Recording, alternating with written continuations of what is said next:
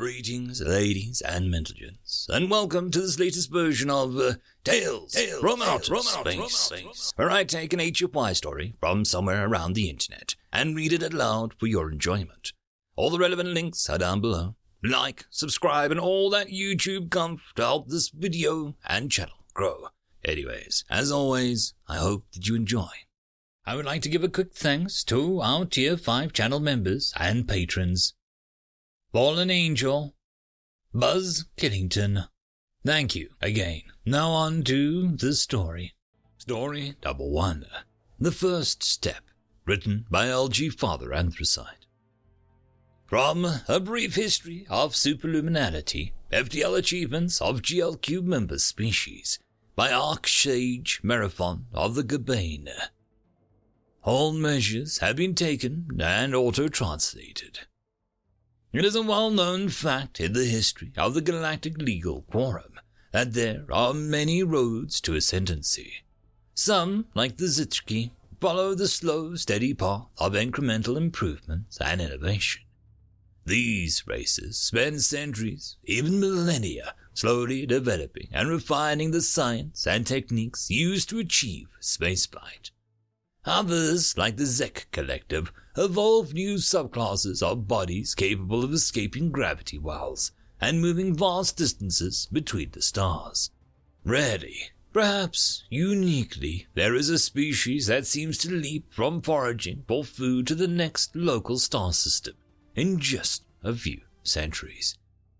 Humans, unlike most other races of the GLQ, ran from achieving flight into landing in the local moon in just 66 years.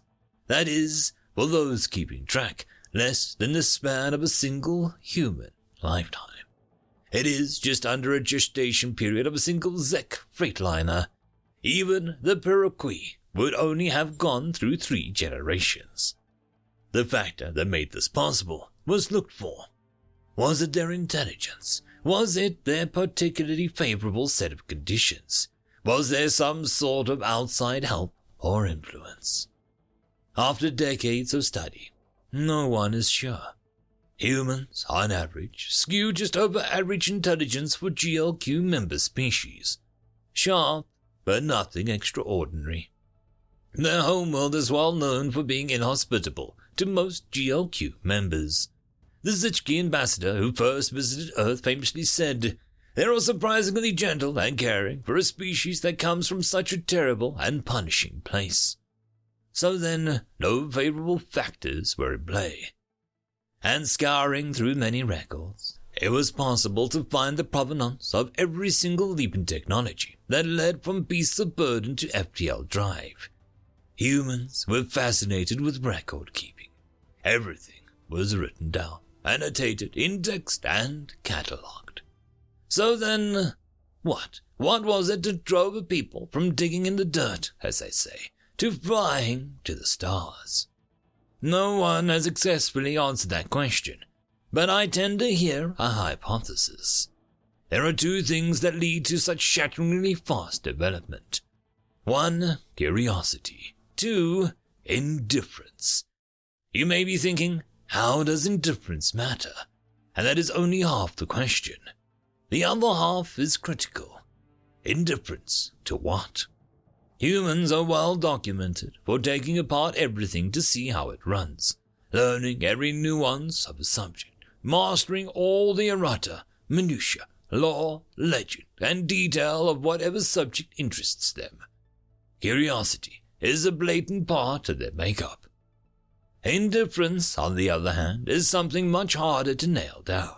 And had I not spent many years of my life working with and studying humans, I might not have picked it up on it myself. If some aspect of this endeavor is not important to a human, it may as well not exist.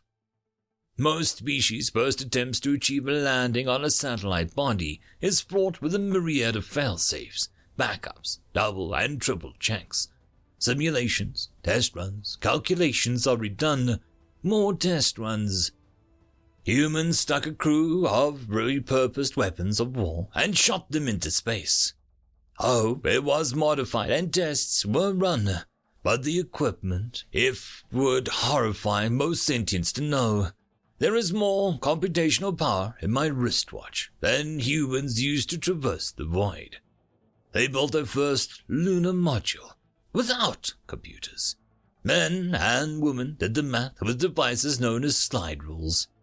I've never managed to determine how they work, but they appear to uh, solve equations close enough to get the job done. The very idea of this would horrify most engineers, let alone test pilots. But here is where human indifference pops up. They were indifferent to the inaccuracies, the risks, the original purpose of the design, the discomfort, the tragic and horrifying failures of previous attempts. Humans can blithely ignore stumbling blocks that slow down or hold the other species of the GLQ. They took a crew of volunteers, set them atop a 36 tall pile of explosives, untranslatable close allergy, crossed their fingers, and lit the fuse. There are two phrases that come to mind when I think of the remarkable progress of humans. They are both known to every human. One small step for man, one giant leap for mankind. The first words of the first human after stepping on Luna. And the second phrase, the longest journey, starts with a single step. End of story. Story number two The Death of Man, written by Algie Father Anthracite. Cicero was walking through the halls, looking for a place where his lord was residing. The halls of power, or the halls as they were usually known, were the place where the gods resided. It was a place where the beings who governed over the faiths resided.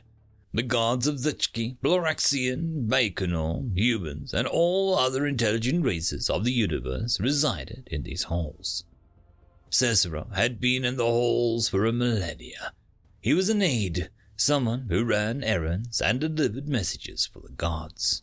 He had just run an errand for Pluto, the human god, and the afterlife.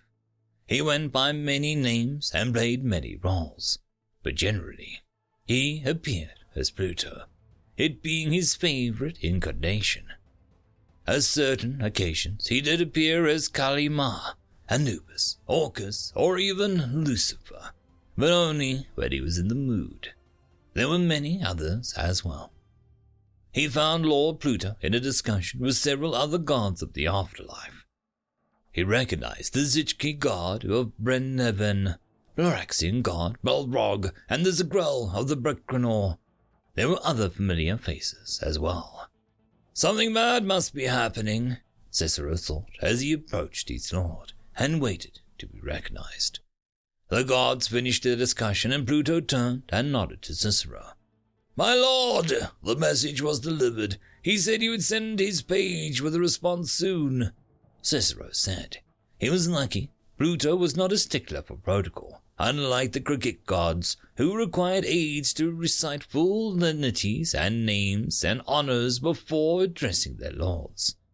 Come, Cicero, war is afoot, and we must make ready for a wave of new souls, Pluto said, the corners of his mouth dragged downward and the weight of the news. Cicero understood the meeting now. Interstellar war would mean an influx of souls from all species involved and accommodations must be made. Cicero followed after his lord as he went to prepare.